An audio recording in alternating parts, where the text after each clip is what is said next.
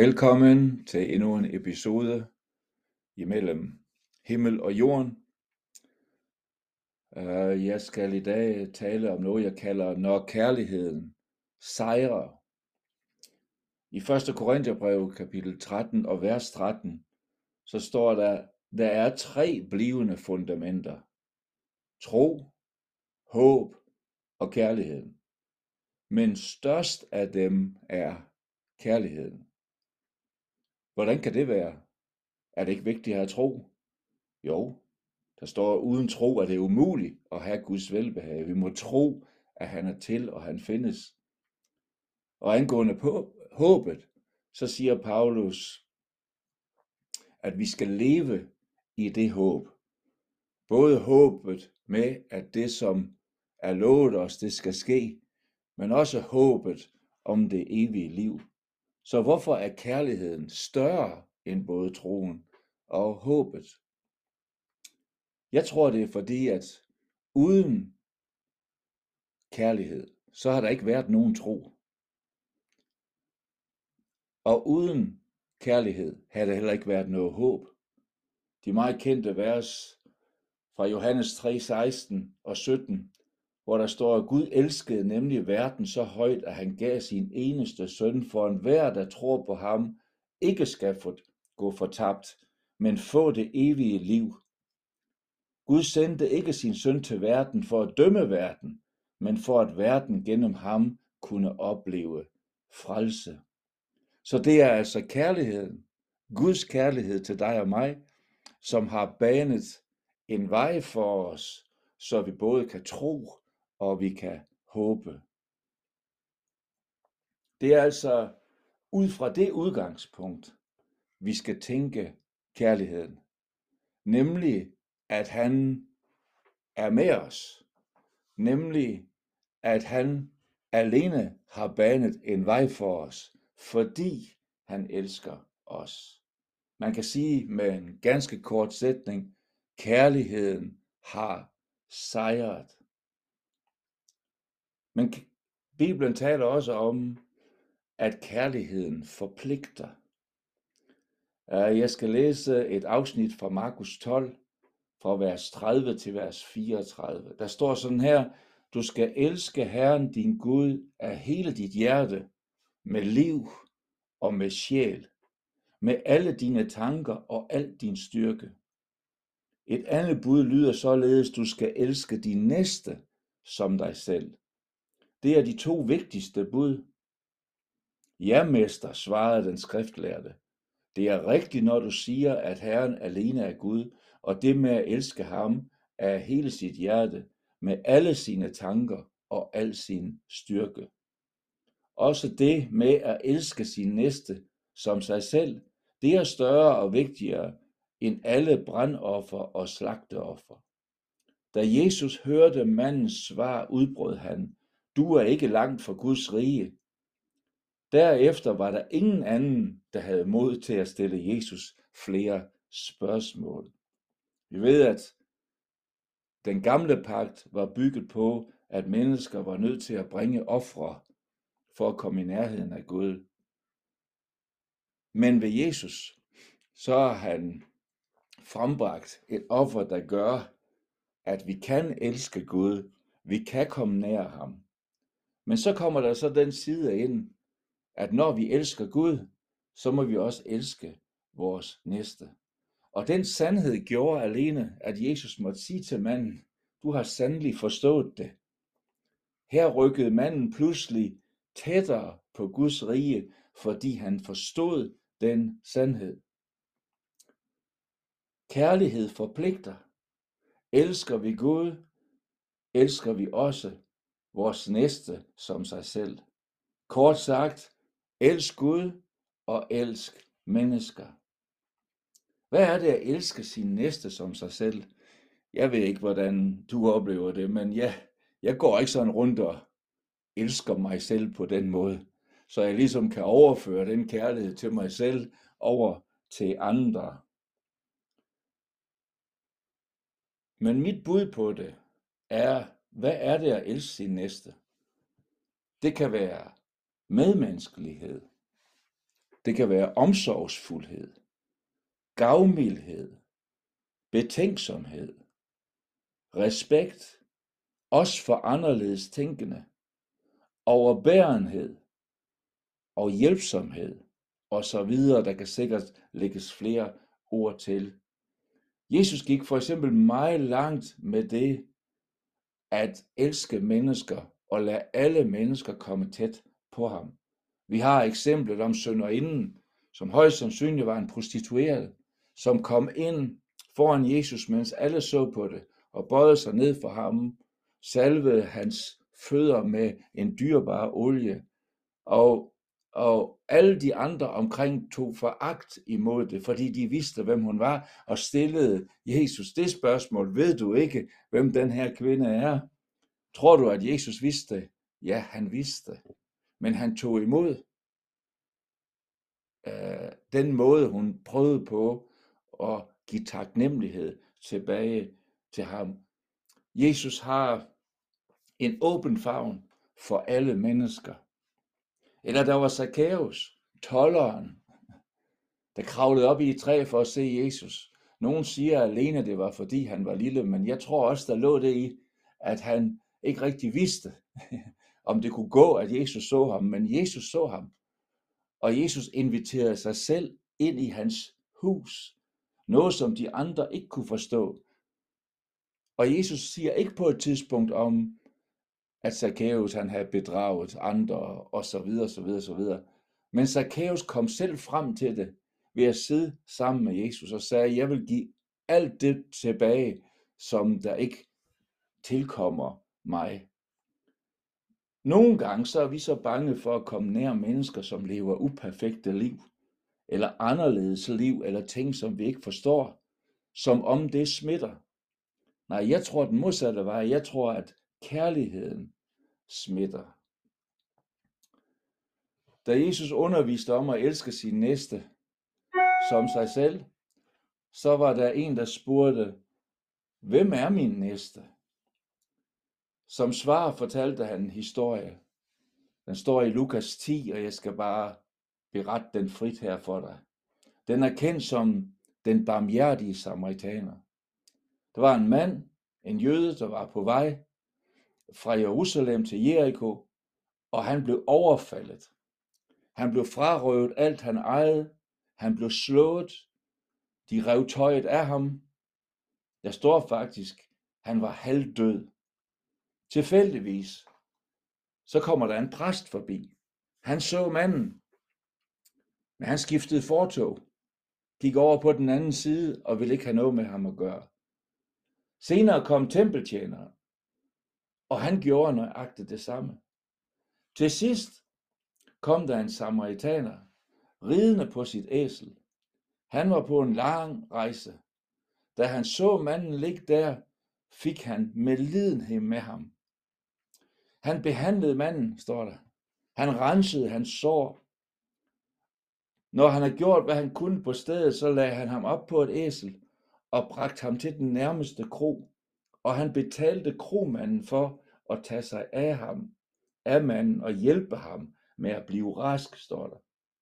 Og sagde, at hvis det kostede mere, ville han betale. Først betalte han det penge, han havde, og så sagde han, hvis det kommer til at koste mere, så når jeg kommer tilbage igen, fra min rejse, så vil jeg betale, hvad det ekstra har kostet kromanden at tage sig af og gøre den her mand rask igen. Efter historien så spurgte Jesus tilhørende, hvem af de tre synes du var den faldendes næste? En svarede,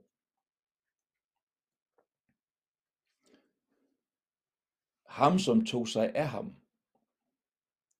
Jeg tror, når kærligheden vinder, når du møder din næste med sådan, som du tænker, Gud vil møde dig. Øh, det, der er særligt i den her historie, det er, at der står jo faktisk, at det var meget svært for jøderne og samaritanerne at være sammen. De har ikke høje tanker om hinanden, står der i en oversættelse. Men den her samaritaner, han lod kærligheden vinde. vi kan lade kærligheden vinde i vores liv. Der er et kærlighedsfilter, du kan slå til. Så selvom du selv måske tænker, øh, det fortjener den ikke, og så videre, og så videre. Men det er et valg. En sagde til mig for nylig, jamen det lyder som om, når du snakker om, at det er vanskeligt at elske sin næste. Det siger jeg ikke, det er. Det håber jeg ikke, det er. Jeg håber heller ikke, det er sådan for mig. Men sandheden er, at det er en beslutning, vi skal tage til os, så ikke vi påvirkes af det, som er i verden, som nogle gange prøver at skille os ad. Gå langt for at hjælpe mennesker. Jesu kærlighed holder aldrig lukket. Der var kvinden på sabbaten, som kom, mens Jesus stod og underviste de skriftlærte, og hun kom ind, og man kan sige, at hun forstyrrede. For da Jesus så hende, så så han, at hun har lidt i 18 år. Og så gik han hen og helbredte hende. Og det blev til et spørgsmål hos de skriftlærte, hos eleverne, som sad og lyttede. De sagde, hvordan kan du gøre det på en sabbat? Det må du ikke gøre. Og Jesus sagde til dem, svarede tilbage, hvis I har et æsel, vil I så ikke gå og give det vand også på en sabbat? Det var ikke, fordi han betegnede kvinden som sådan, men han prøvede prøver på at forklare, hvorfor han har gjort det. Han sagde, kan I ikke se denne Abrahams datter? Mm. Hun har lidt i 18 år. Det var altså hans kærlighed til hende, der gjorde, at han afbrød alt andet væsentligste. Af den grund, han gik langt for mennesker.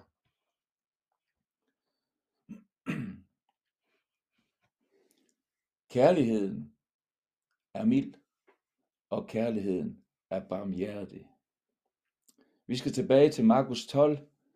Øh, de skrift lærte, øh, som øh, hvad skal vi sige, optrådte i templet på en måde. Jesus var kommet ind i templet sammen med sine disciple. Mange af dem var rige, og de gav store beløb, og så videre, så videre, så videre. Øh, det står også sådan lidt negativt, hvordan at de ligesom, øh, Øh, hvad skal vi sige, løftede sig selv op på den autoritet, de havde, og behandlede mennesker efter det, for at andre skulle synes godt om dem, og så videre, og så videre. Og øh, på et tidspunkt så går Jesus hen og sætter sig ved den kurve, hvor almisserne blev lagt, og gaverne blev lagt til templet. Og så, øh, så står der, at der kom en meget fattig kvinde, som kun havde nogle få mønter, og dem gav hun. Og så siger Jesus pludselig, de gav af deres overflod, men den her kvinde har givet alt, hvad hun ejede. Så forlader Jesus det øh, templet sammen med disciplene, og på vej ud, så siger disciplene, øh, se engang de smukke bygninger. Ser det ikke smukt ud, Jesus? Og Jesus siger, jo, det ser smukt ud. Men så slutter han med at sige, men det hele bliver jævnet med jorden. Hvad vil jeg sige med det? Jo, jeg vil, jeg vil bare frem til, at det fysiske, hvad skal vi sige, øh, er ikke det, som, som Jesus går efter. Øh, det kan se fint ud. Vi kan bygge tingene op, men uden kærlighed, så vil vi ikke slå til. Sådan tror jeg også, det er med kirken i dag. Jeg tror for øvrigt også, at vi alle sammen har et ønske om det, at have den kærlighed, så jeg taler ikke ned til det. Men nogle gange sætter vi de ting frem, det er det, vi tror på. Øh, og vi har, vi har gode bygninger, og vi har tingene i orden, og så videre, så videre. Men det er, det er kærligheden, som bliver afgørende, og det er det, der vil bestå. Jeg vil også lige nævne, at vores næste er også andre troende. Øhm, nogle gange så er vi måske os, der er hårdest ved hinanden. Jeg kan i hvert fald nogle gange på Facebook-siden eller andre steder se, at øh, nogle troende, som har et eller andet navn på deres kirke, øh, taler ned om andre troende, at de ikke er øh, inderlige nok, eller de gør sådan og sådan og sådan, eller ikke er radikale nok, kan det også nogle gange komme frem. Øh, jeg skal bare lige lægge frem, hvem er de rigtige? Er det måden, vi gør tingene forskelligt på, eller giver udtryk på? Eller er det indholdet? Er det vores hjerter? Øh, jeg tror, der står en kamp om det. Både imellem de troende, og også i den her verden. I den her verden er det omkring øh, øh, forskellige mennesker i samfundet, hvor folk kommer fra, hvad hudfarve de har, osv. osv. Og igennem alle tider har det skabt strid imellem mennesker, vores forhold til hinanden. Og sådan kan det også være i kirken. Men det, som er grundlæggende, det er, at vi har besluttet os for at følge Jesus, og vi tjener ham. Øh,